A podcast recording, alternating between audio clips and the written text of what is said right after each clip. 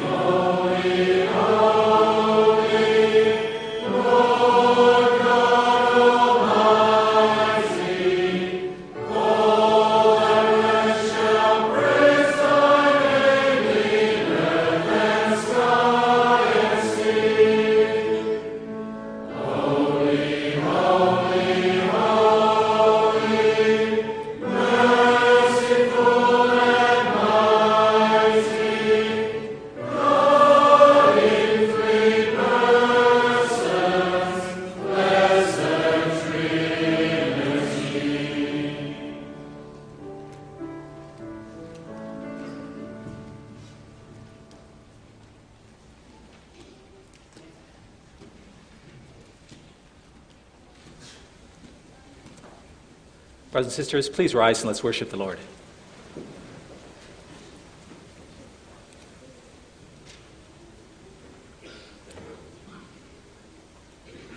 As God's people, we confess that our help is in the name of the Lord who made heaven and earth.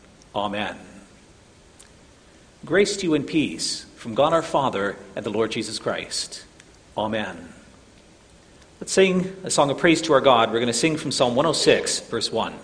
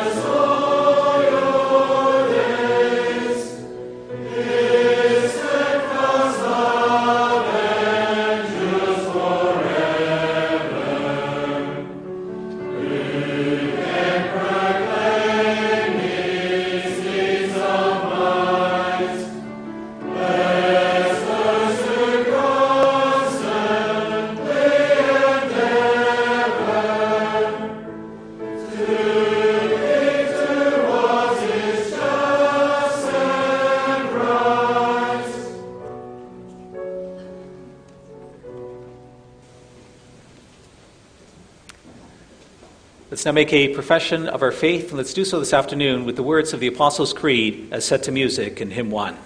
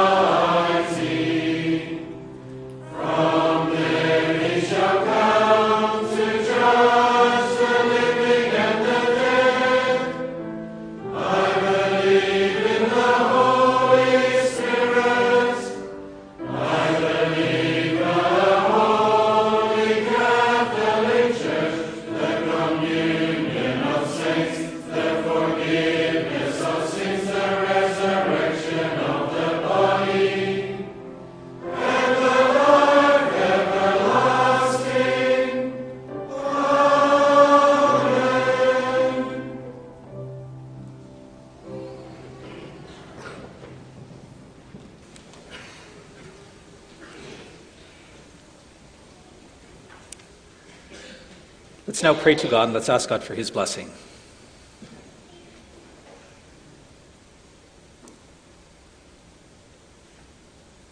Dear Father in heaven, we come before you this afternoon, Lord, and we thank you that once again you draw us into your presence. Lord, you, you take care of us. You give us not just food and drink and, and health and clothing and safety, but you also give us spiritual food and drink. You invite us into your presence because you wish to remind us of who you are and what you've done for us. You wish to remind us of the grace that you've shown us in Jesus Christ. You wish to draw us near to you so that we would love you with all our heart, soul, and mind. Dear Father in heaven, thank you for the love that you have shown us.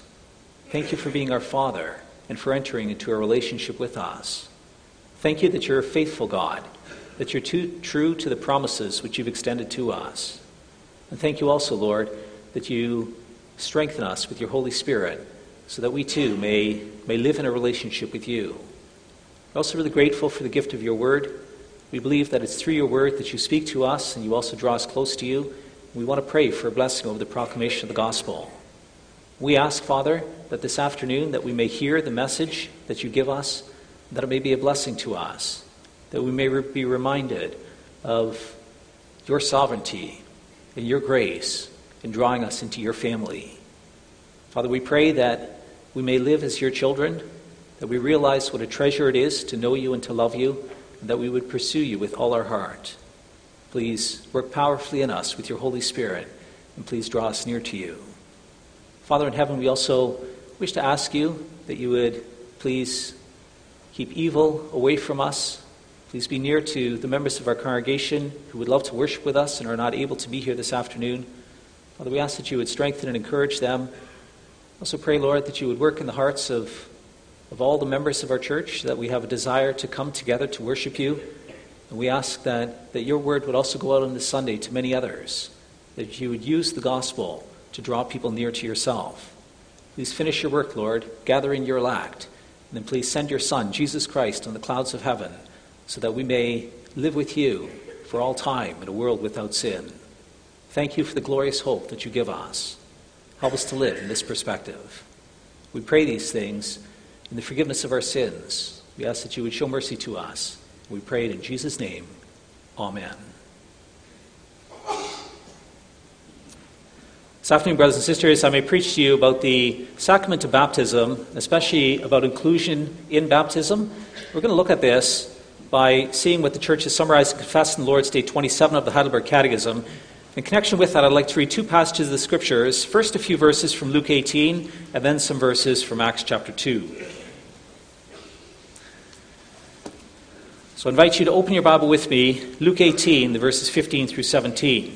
You can find that on page 1043 of your guest Bible.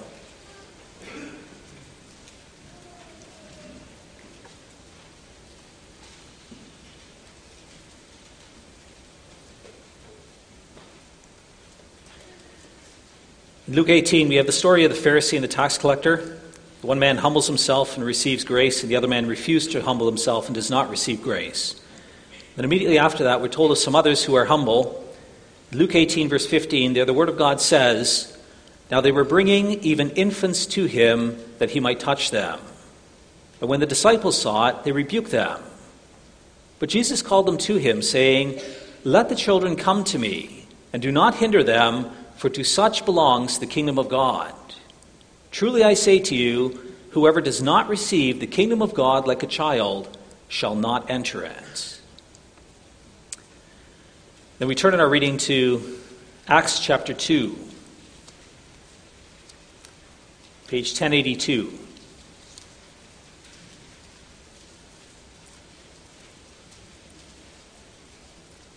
Acts 2 is the account of Pentecost.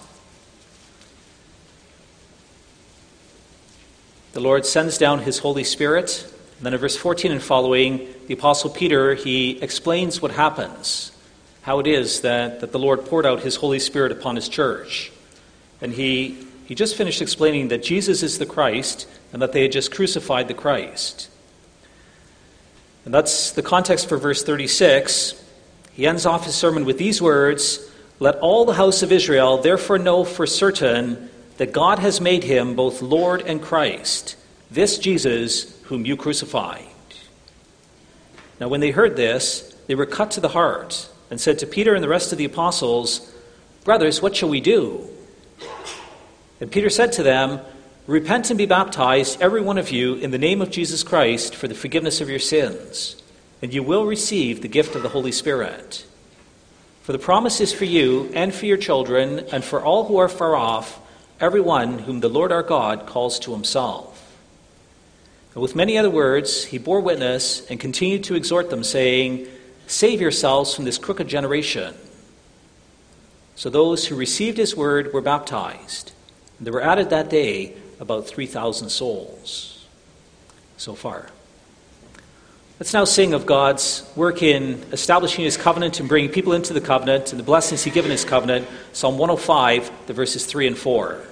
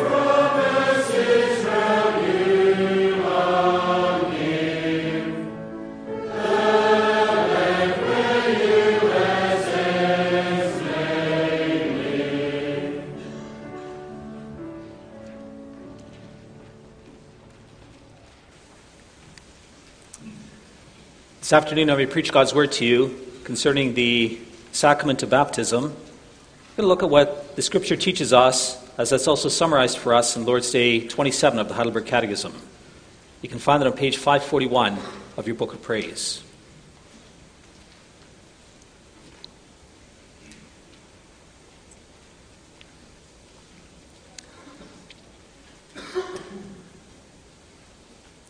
Lord's Day 27 there, the first question asks does this outward, wash, outward washing with water itself wash away sins?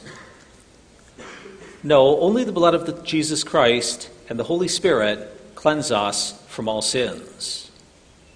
Why then does the Holy Spirit call baptism the washing of regeneration and the washing away of sins? God speaks in this way for a good reason. He wants to teach us that the blood and Spirit of Christ remove our sins just as water takes away dirt from the body. But even more important, he wants to assure us by this divine pledge and sign that we are as truly cleansed from our sins spiritually as we are bodily washed with water. Should infants too be baptized? Yes, infants as well as adults belong to God's covenant and congregation. Through Christ's blood, the redemption from sin and the Holy Spirit who works faith are promised to them no less than to adults.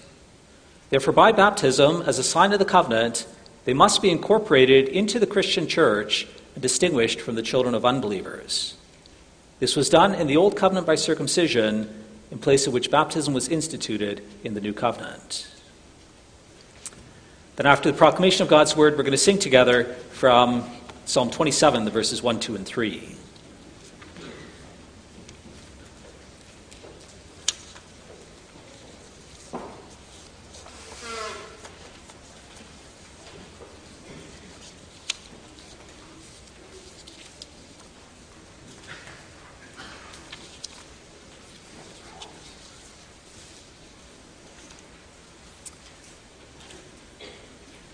Dear brothers and sisters, congregation loved by the Lord Jesus Christ, what is the fundamental meaning of baptism? We saw last week that the Lord baptizes us, He commands us to be baptized in order to remind us that Jesus Christ has washed away all our sins, and to remind us that the Holy Spirit renews us to a new life. If you've been baptized by God, that God wishes to focus your attention on Jesus Christ. Christ is your Savior. He saved you from your sins, and He renews you so that you can live in a relationship with your Father. And so you are in a very precious position because of the great gift of God to you in Jesus Christ. But then, you know, there's, there's also another purpose of baptism Baptism indicates that you've been included among the people of God. In modern language, you might say that baptism is an initiation rite. It's the means by which you are brought in to the family of God. Well, the question becomes who should be baptized? If it is the means of inclusion, then, then who receives that? Should everybody be baptized? Should that be limited to certain people? And how do you make that decision? That's a really important question for us to consider. We live in a time where different people have different answers to that question. If you have a Baptist friend or a friend in other evangelical churches, it's very well possible that they don't believe in infant baptism. They rather think that only believers ought to be baptized. And so that, that raises the important question like, how do you make that decision? What does the Bible actually teach about this?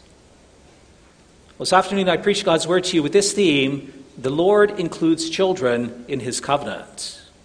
We're going to see in the first place the nature of the covenant, and then secondly, the place of children in the covenant. Well, how are we supposed to respond to our Baptist friends when they suggest to us that the Bible teaches that only believers should be baptized? If ever that happens, and it's really good to, to try to understand how it is that they come to that view. And if you have that conversation, then, then typically there's a few passages in the Bible that they'll refer to. One of the core passages that many, many Baptists will refer to is Romans 6, the verses 3 and 4. Romans 6 is a passage that talks about the, the death of the Lord Jesus Christ and his resurrection, and it connects that to, to baptism. Maybe I'll just read it with you.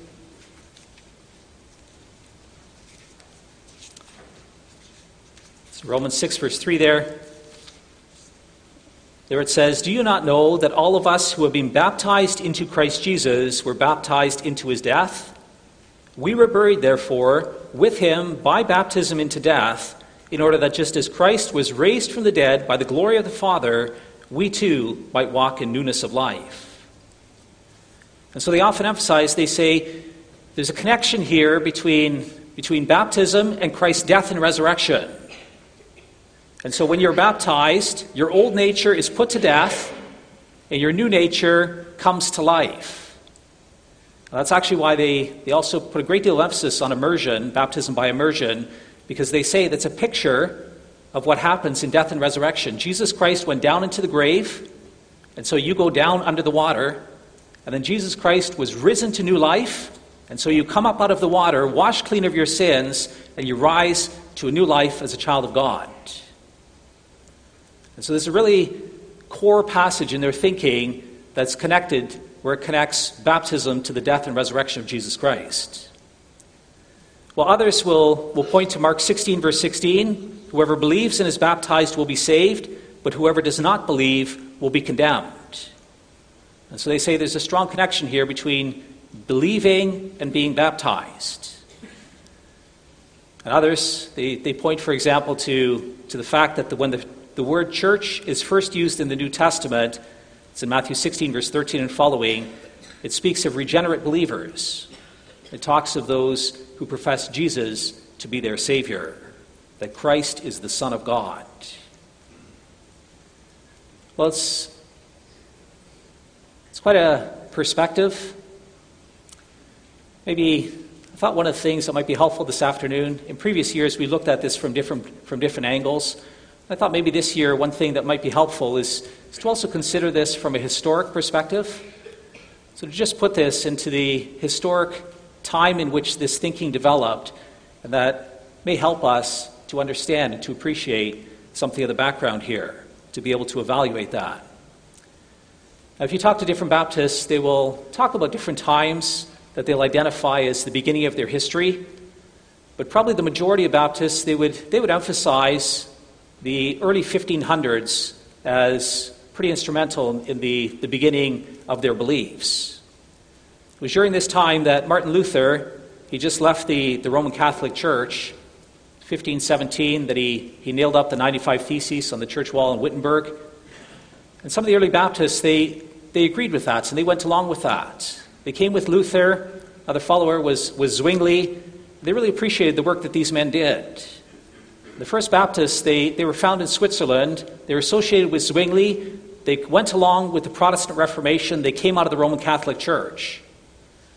But then one of the things that they struggled with is they said that, that Zwingli and Luther weren't moving fast enough in purifying the church.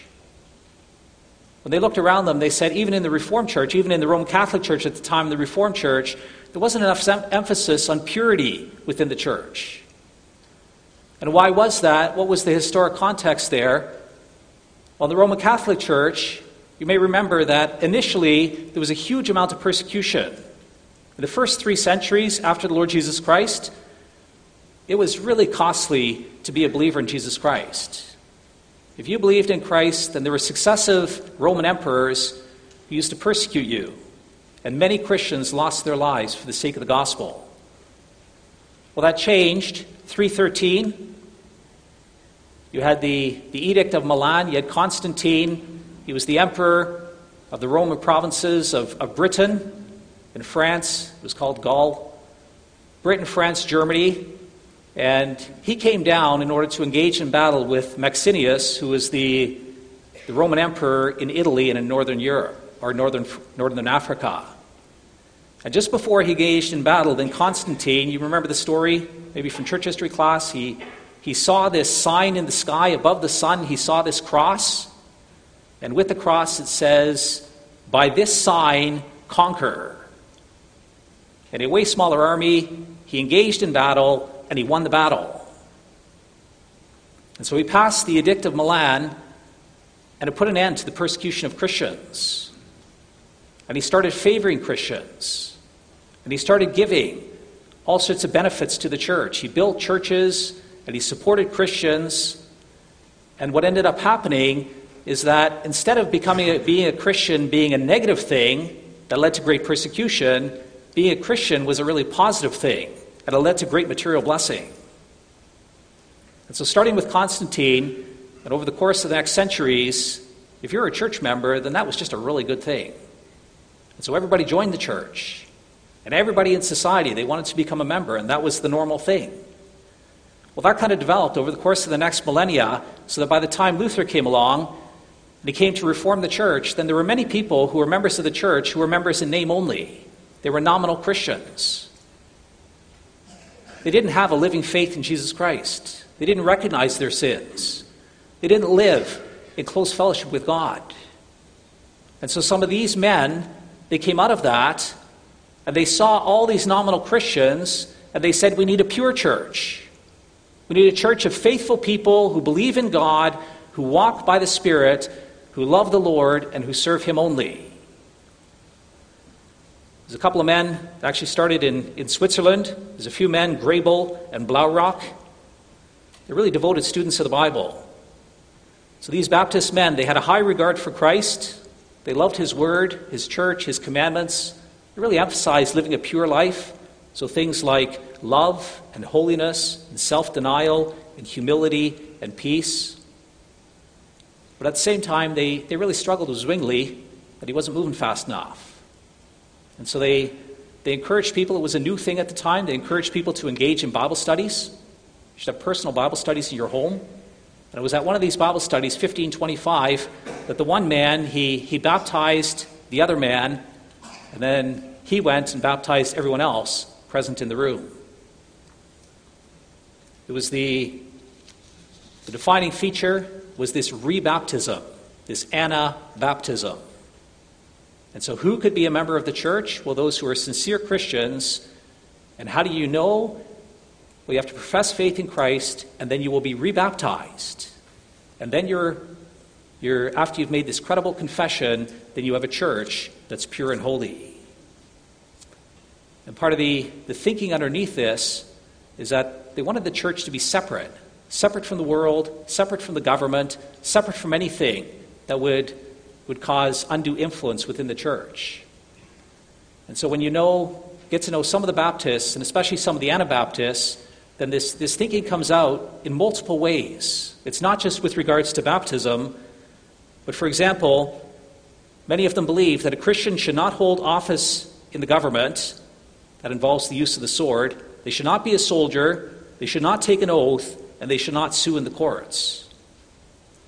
And then some of the later Anabaptists, if you read the history, you read about the, the Brethren or the Mennonites. It was uh, a further separation, very strong communities, and further separation from the world. Or if you go to North America, if you go to, to Russia, you have the Doukhobors, you have the Amish, you have the Hutterites. They live together in communities where they try to be completely separate from the world. Well, you hear about these things, brothers and sisters, you kind of wonder to yourself, how do you make sense of this? Sounds like a really good thing. You want to be separate from the world. You want to live a pure and a holy life. And you know it is. And this part of their heritage, when you meet Baptist people, this is something that often comes out in their thinking. They have a really strong sense of, of needing to be separate from the world. They often live holy lives, and sometimes they do it to an extent that puts us to shame. You know, in our, in our thinking, we have this, this phrase that often operates among us we have to be in the world, but not of the world.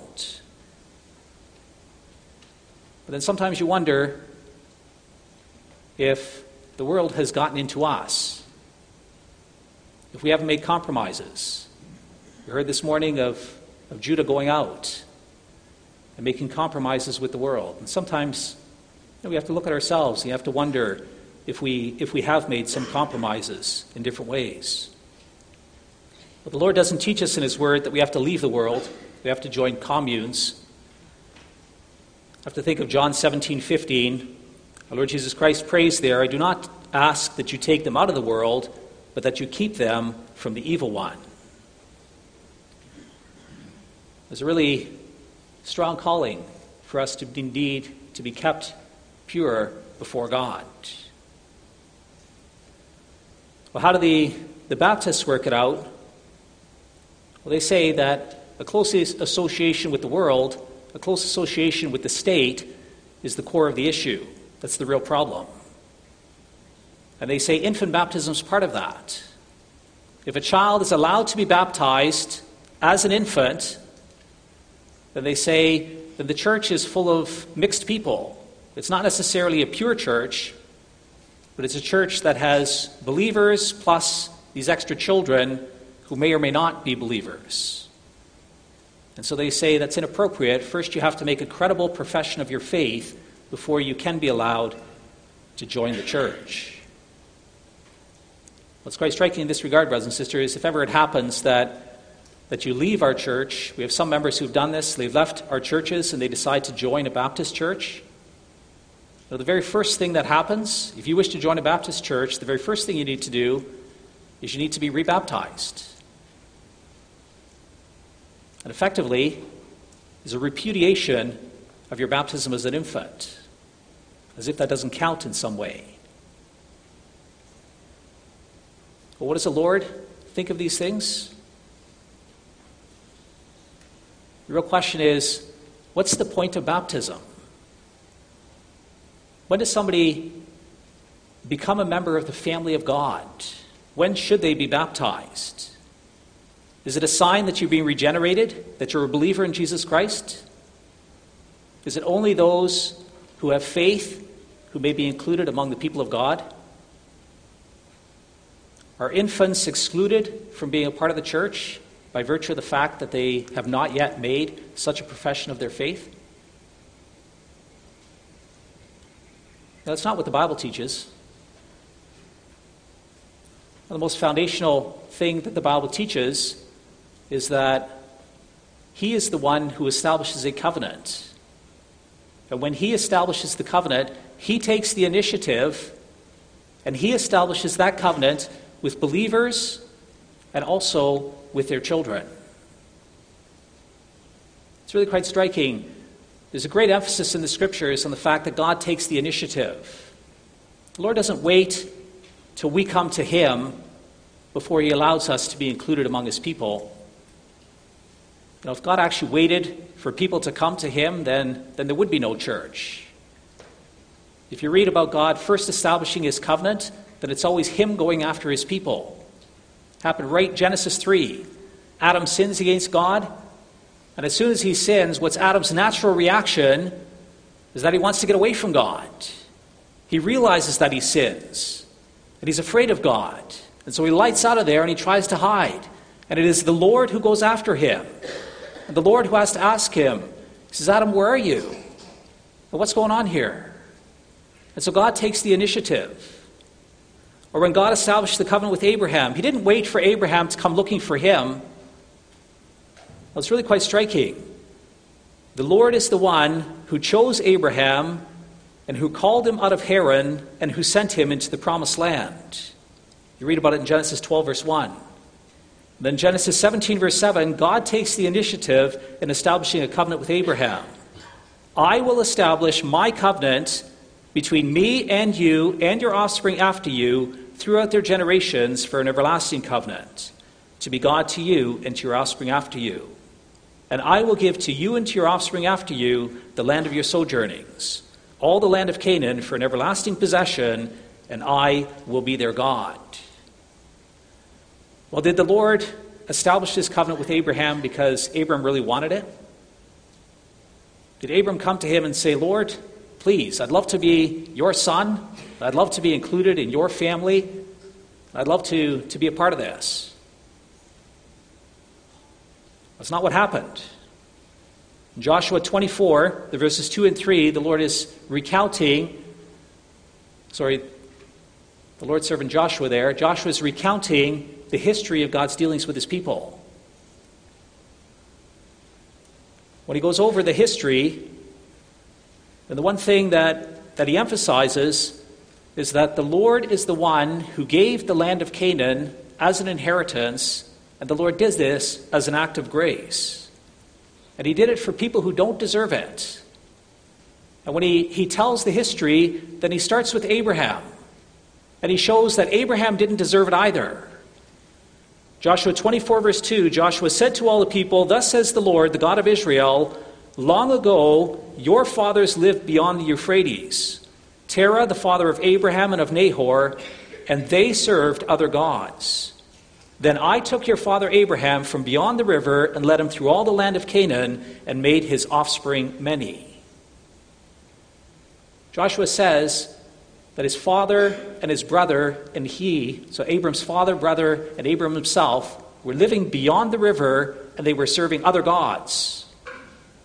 And it's when they were serving other gods that the Lord came to them and the Lord said, Abraham, I want you to come to this promised land I choose you, and I give you this land as a demonstration that you are my son and that I'm your father.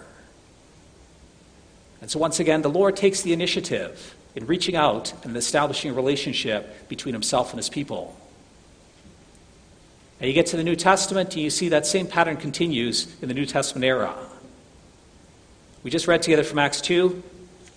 Verse 39 there, Peter says, For the promise is for you and for your children and for all who are far off everyone whom the Lord our God calls to himself. God calls certain people to himself, and he extends his promises to them. And those are the people who are included in his family. It's not that we reach out in our own strength, brothers and sisters. God takes the initiative, and he reaches out to us. Well, if God takes the initiative, then the real question becomes with whom does God take that initiative? Is it only with those who make a credible profession of faith? We know it is with those people. There are many places where the Lord teaches us and He shows us that people came to believe in Him and then they're included in His church. So, Acts 2, it's when the people in Jerusalem were cut to the heart because they crucified the Christ, when they put their faith in Him, that they were baptized, that they're included. Or in Acts 8, we're told there it's only when the people believed the preaching of the good news by Philip that they were baptized. It's when the Ethiopian eunuch believed that he was baptized and when Paul believed that Jesus is the Christ that he was baptized in Acts 9:18. So in a Baptist friends they're very right because they say baptism is for believers. And there is biblical testimony that shows that's very clearly the case. If someone doesn't know Christ, and if they wish to join the church, then the first thing we look for is indeed a credible profession of their faith. But then the Bible says it's not only limited to those people. God doesn't just take the initiative with those people. But the Bible also shows us that the Lord has a special place in his heart for the children of believers, and that the Lord includes them with their parents in the covenant of grace. Now, if you receive a child you're a believer and you receive a child from the Lord, so this afternoon, we're going to pray in a minute just for Neil and Carmen Jera. Early this morning, they received a, a healthy baby boy. His son Andrew was born, and, and all things are well for him. Well, when they receive a child from the Lord, they don't have to wait for their baby to, to grow up before he's included in the covenant of God. God doesn't say, No, no, he's not allowed to be part of my family. He needs to wait till he's 18 years old. He needs to make a credible profession of faith. And it's only when he's 20 years old, 18, 19, 20 years old, and he makes that profession of faith, then I'll think about including him among my people. The language of the scripture is the opposite. When God establishes a covenant with Abraham, he says to Abraham, It's for you and for your descendants. I will establish, Genesis 17 7, I will establish my covenant between me and you and your offspring after you throughout their generations for an everlasting covenant to be God to you and to your offspring after you. And God also drives that home a few verses later with Abraham. He says that all the little boys had to be circumcised on the eighth day. And you see something similar in the New Testament. At Pentecost, we just read together Acts 2. For the promise is to you and for your children, and for all who are far off, everyone whom the Lord our God calls to himself. You have a similar point that's made in, in 1 Corinthians chapter 7, verse 14. The Apostle Paul in 1 Corinthians 7, he's, he's instructing the people about marriage, about how to function together in marriage relationships. One of the situations that they often faced in in the New Testament church is they had lots of people who came to faith later in life and they were married to somebody who was not a believer. And they wondered, and they struggled with that. How do we manage that? And then the Lord, He said to them, He says, Well, if, if the unbelieving partner, spouse, is willing to live with you, then you don't divorce them, then you stay together. And then He has this, this very remarkable statement so 1 Corinthians 7, verse 14, he says that the unbelieving man or woman has been sanctified by their believing spouse, otherwise, your children would be unclean, but as it is, they are holy. If you are a believer, then your children are holy. They're set apart, set apart from sin, set apart for service to God. And that's a gift that the child receives by virtue of the faith of their parents. You know, it's not a surprise then that you read a, a similar thing happening in Luke 18. We just read together a few moments ago, just a few verses there. There were some parents who wanted to bring their children to Jesus Christ so that Christ would touch them. They saw all this power going out from him. And they saw Jesus Christ healing many different people. You understand, in a culture like that, in a time before the modern medicine that we have, there were many infants who would die in their infancy. And so these parents, they wanted Jesus to, to touch their children. And then the, the scripture tells us that when the disciples saw it, then they rebuked them. The Lord Jesus has far more important things to do than just touch these children. It's quite striking.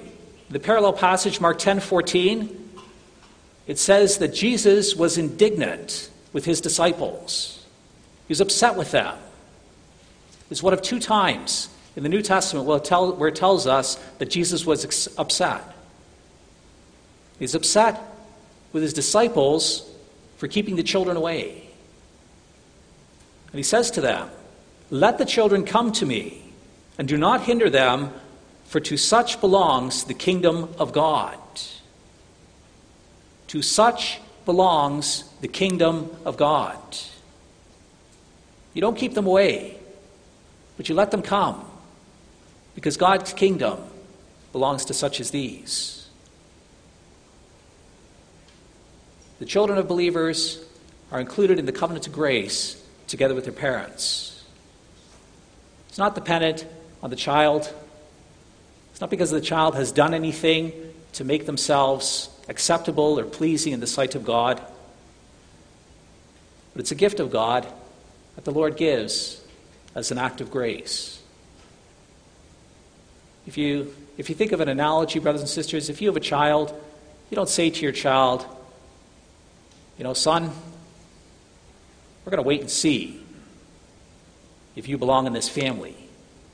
Maybe when you're 18 years old, and if you tell us that you really would love to be a part of the family, and that you love us, then we'll include you. Then we'll allow you to be a part of, of the family and to join in, in the blessings of the family. The scripture says from day one, you're included. When our children are born, then they're part of our family. And as our children grow up, then we teach them about the privileges of family life and the responsibilities of family life. We tell them how rich they are. We show them how rich they are to be a part of a family. The family is a safe context, it's a healthy context where there's a lot of love and faithfulness and kindness and gentleness. When we join the family of God, then we have a great responsibility as parents to instruct our children, to teach them about what a blessing it is for them to be part of God's family. And we have to teach them about the responsibilities that they have as the people of God. You are God's children, He has included you. He's promised to live in your hearts with His Holy Spirit and to renew you, and He's promised to wash away all your sins. And as you look to Him in faith, then you get to appropriate those promises. And so there's a great calling that as you grow up, that you know the Lord, that you love Him, and that you serve Him, and that you thank Him. And so, boys and girls, you need to know that, that you belong to the Lord, that He is your Father, that He loves you, and that you get to be a part of His family. And your parents, as you grow up, your parents are going to tell you about everything that God has done for you. They're going to call you to, to know the Lord and to love Him and to serve Him and to thank Him for everything that He's done for you. And if you think about it from this perspective, brothers and sisters, then you realize what a treasure it is that we get to, to be the people of God, that we get to be included in His family. It's really beautiful that, that our Baptist friends, that they wish to have a pure church. That is also our calling. And that's why the elders have the responsibility if somebody doesn't live by faith, and as elders, then we have to admonish that person we have to call that person to repent. We have to seek that, that the person is restored in their relationship with their Father in heaven. If they don't live in faith, if they persist in that, if they persist in rebelling against God, then we warn them again and again, and then it can happen eventually that we, that we exclude someone from the communion. If you don't believe in Jesus Christ, and if you don't look to Him as your Savior, if you don't love Him, but if you hate Him, and if you don't wish to be a part of His family, then you will be excluded, that you don't share the inheritance that he gives to his people, that you don't receive the forgiveness of sins, you don't receive the renewal of the Holy Spirit. But we don't have to undermine the teaching of baptism in order to maintain the purity of the church. God has given us a really precious gift, including us and our children in his family. We have to maintain the biblical teaching about that. And then as we go through life, it's important for us to reflect back on our baptism. There may be times where we struggle in faith, maybe times where it gets really difficult for us. And those are the times where we need to remember that we have been baptized, that God has promised to forgive all our sins, that the Holy Spirit's promised to make us into these new people. And as we reflect on those promises, we can again receive the grace of God and be drawn near to Him. This is the, the joy of our Lord Jesus Christ. He came in this world so that none of His own would be missing, that everyone who believes in Him would share in Him on His great day. Amen. Let's sing together, brothers and sisters. We'll sing from Psalm 78, the verses 1, 2, and 3.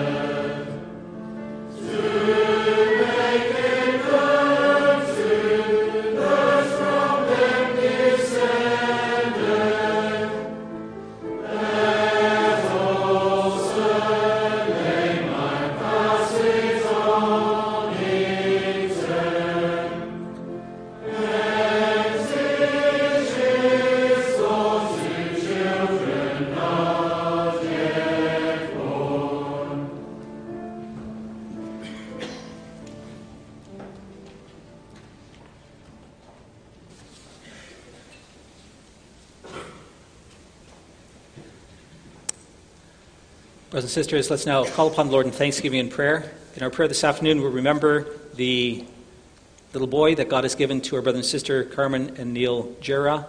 They've called him Andrew Denian um, Jera, or the name is going to be Andy.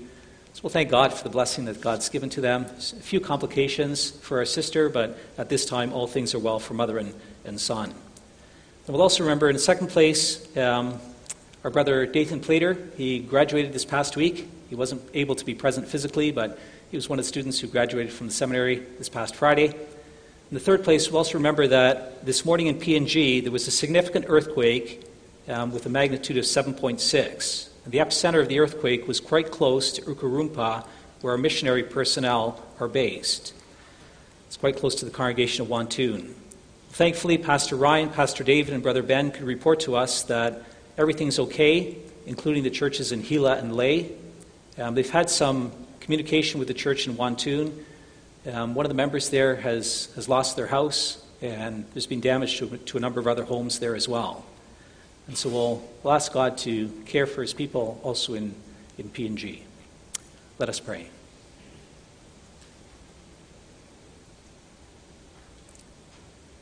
Almighty God and Father in heaven, we thank and praise you that you have established your covenant with us and our children.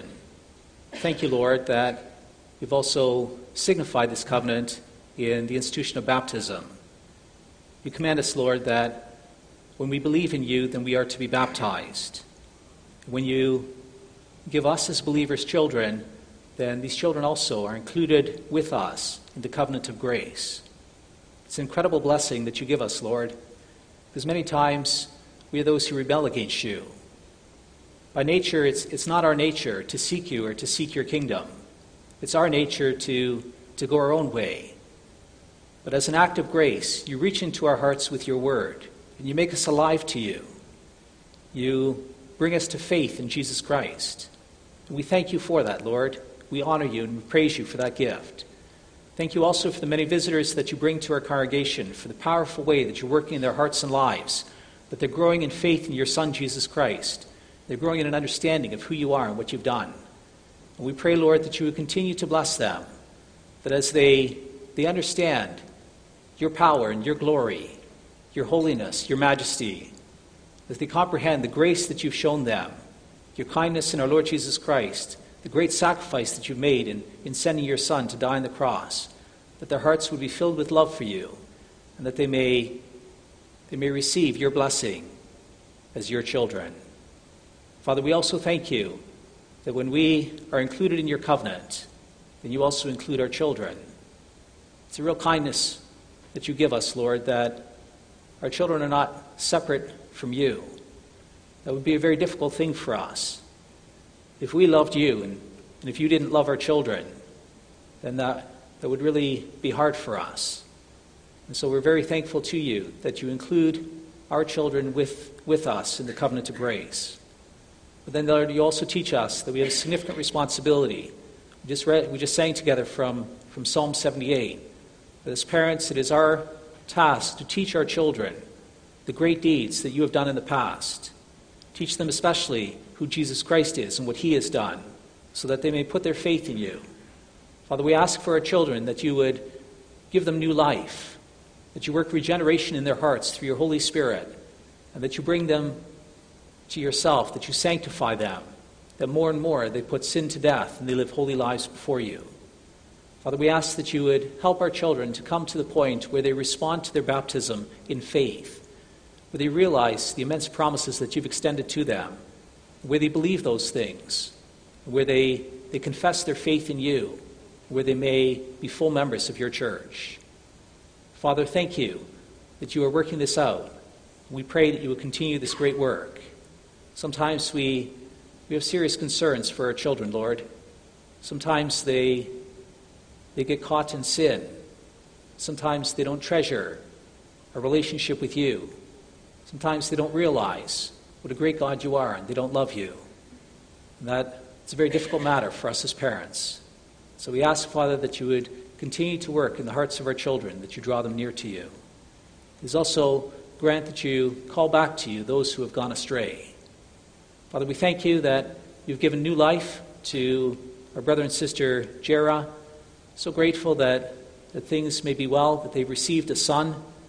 Thank you that, that Andrew could be born and that he could be well. We also pray, Lord, that you would continue to watch over our sister Carmen, that you be a father to her, and that you, that you grant that she may feel better and that all would be well with her. Dear Father in heaven, please be with this family, that they may raise up their son to know and to love you. Thank you for, for the rich measure of your Spirit. Thank you for including him in your family. And thank you for the gifts of your grace towards them. Please grant that they may have a lot of joy and grant that everything may be well for them. Father, we also wish to ask you that you would please bless our, our brother Plater. Thankful that he could graduate this past Friday, that he's able to, to complete his degree, and, and that, that formally was, was acknowledged together with, with the other students in his year. Thank you so much, Lord, for, for the gift of the seminary that we received. Thank you that these young men can receive training there, that they're able to complete their training, and that they may take up the work in the churches. We also wish to pray, Father, for the other two men who, who are coming to Australia. We think of Brother Rodney Denboer and also Brother Anson Vandelden. We're grateful that they've accepted calls to the Church of Darling Downs in Legana. We want to ask, Lord, that you would please also bless them. Grant that they're able to complete their ordination exam in due time and that they may be ordained in their congregations and take up the task of preachers of the gospel. Father, we, we honor you that, that together with the other students that they're able to complete their degree and that they, they receive these skills. We ask that, that you bless all of them in the, the place where you put them. Thank you for the faithful preaching of Brother Plater. We ask that you bless him the coming year and the work that he does among us. Dear Father in heaven, we also wish to entrust to you the the churches in PNG. We heard in the news that there is a serious earthquake that happened not far from, from where our missionaries live. We're grateful to you, Lord, that you preserved their lives. Thankful also that you watched over the members of the congregation, that no one lost their lives. We ask, Father, that you would continue to, to be near to our brothers and sisters there and that you surround them with your love and care. They have been shaken up by this, and there's, they've been impacted by that. Some of their homes have been damaged, and, and there's things that need, need fixing and doing. We pray that you help them through that process and that you, that you be near to them. We also pray, Lord, that you would please use this in PNG to, to help other people to recognize that they need you, to realize that you are the Lord and you are the one who holds all things in your hands. Lord, it says you, as you bring these things into this world, then we realize that, that you call us to a living faith in Jesus Christ, that you are giving us these early warning signs that the end is not yet, but that it is coming, and that Jesus Christ is going to return on the clouds of heaven. We pray then that we may be ready for that great day. Father, we ask that you would please bless our missionaries, that they're able to share the hope of the gospel, that they can comfort the people who are affected by this earthquake, and that you would also give them all that they need so that they have peace in their hearts in the work that they do. Thank you for your faithful care. We pray that, that you would continue to watch out for them. Then, Father, we also pray for a blessing over the collection that we have for the work in PNG. We ask, Lord, that you would please use these, these funds and bless them. Please grant that, that the, the work may go on there and that your people may receive all that they need from your hands. Also pray, Lord, for the members of our congregation we ask that you would be near to those who are in pain. There's a significant members, number of members in our congregation who daily have to face a lot of pain. We pray, Lord, that you would help them see their way through it. Pain is one of those things we can deal with for a day or for a few days or for a week. Then oftentimes it goes away. But then for those people who are in pain for an extended period of time, that can be quite a challenge for them. And so we ask that you give peace of mind, that you comfort them, that you give relief from the pain and that you, that you show them your, your love and care. Lord, we also pray that you be near to those who have other health concerns.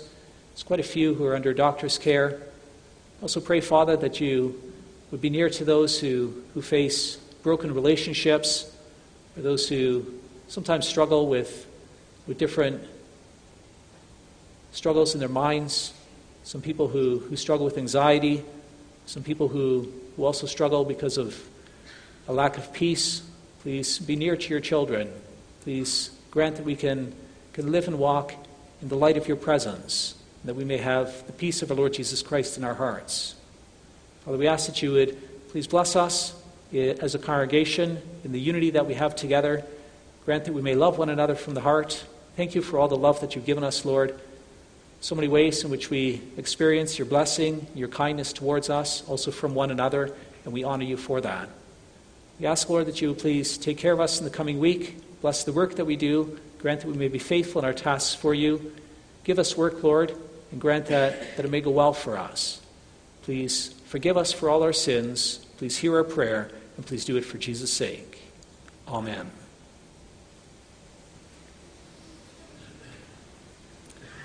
Brothers and sisters, you now have the opportunity to give your thank offerings to the Lord. The collection, like we mentioned a moment ago, is for the mission work in PNG. And after the collections, we're going to sing hymn 85, verses 1, 2, and 3.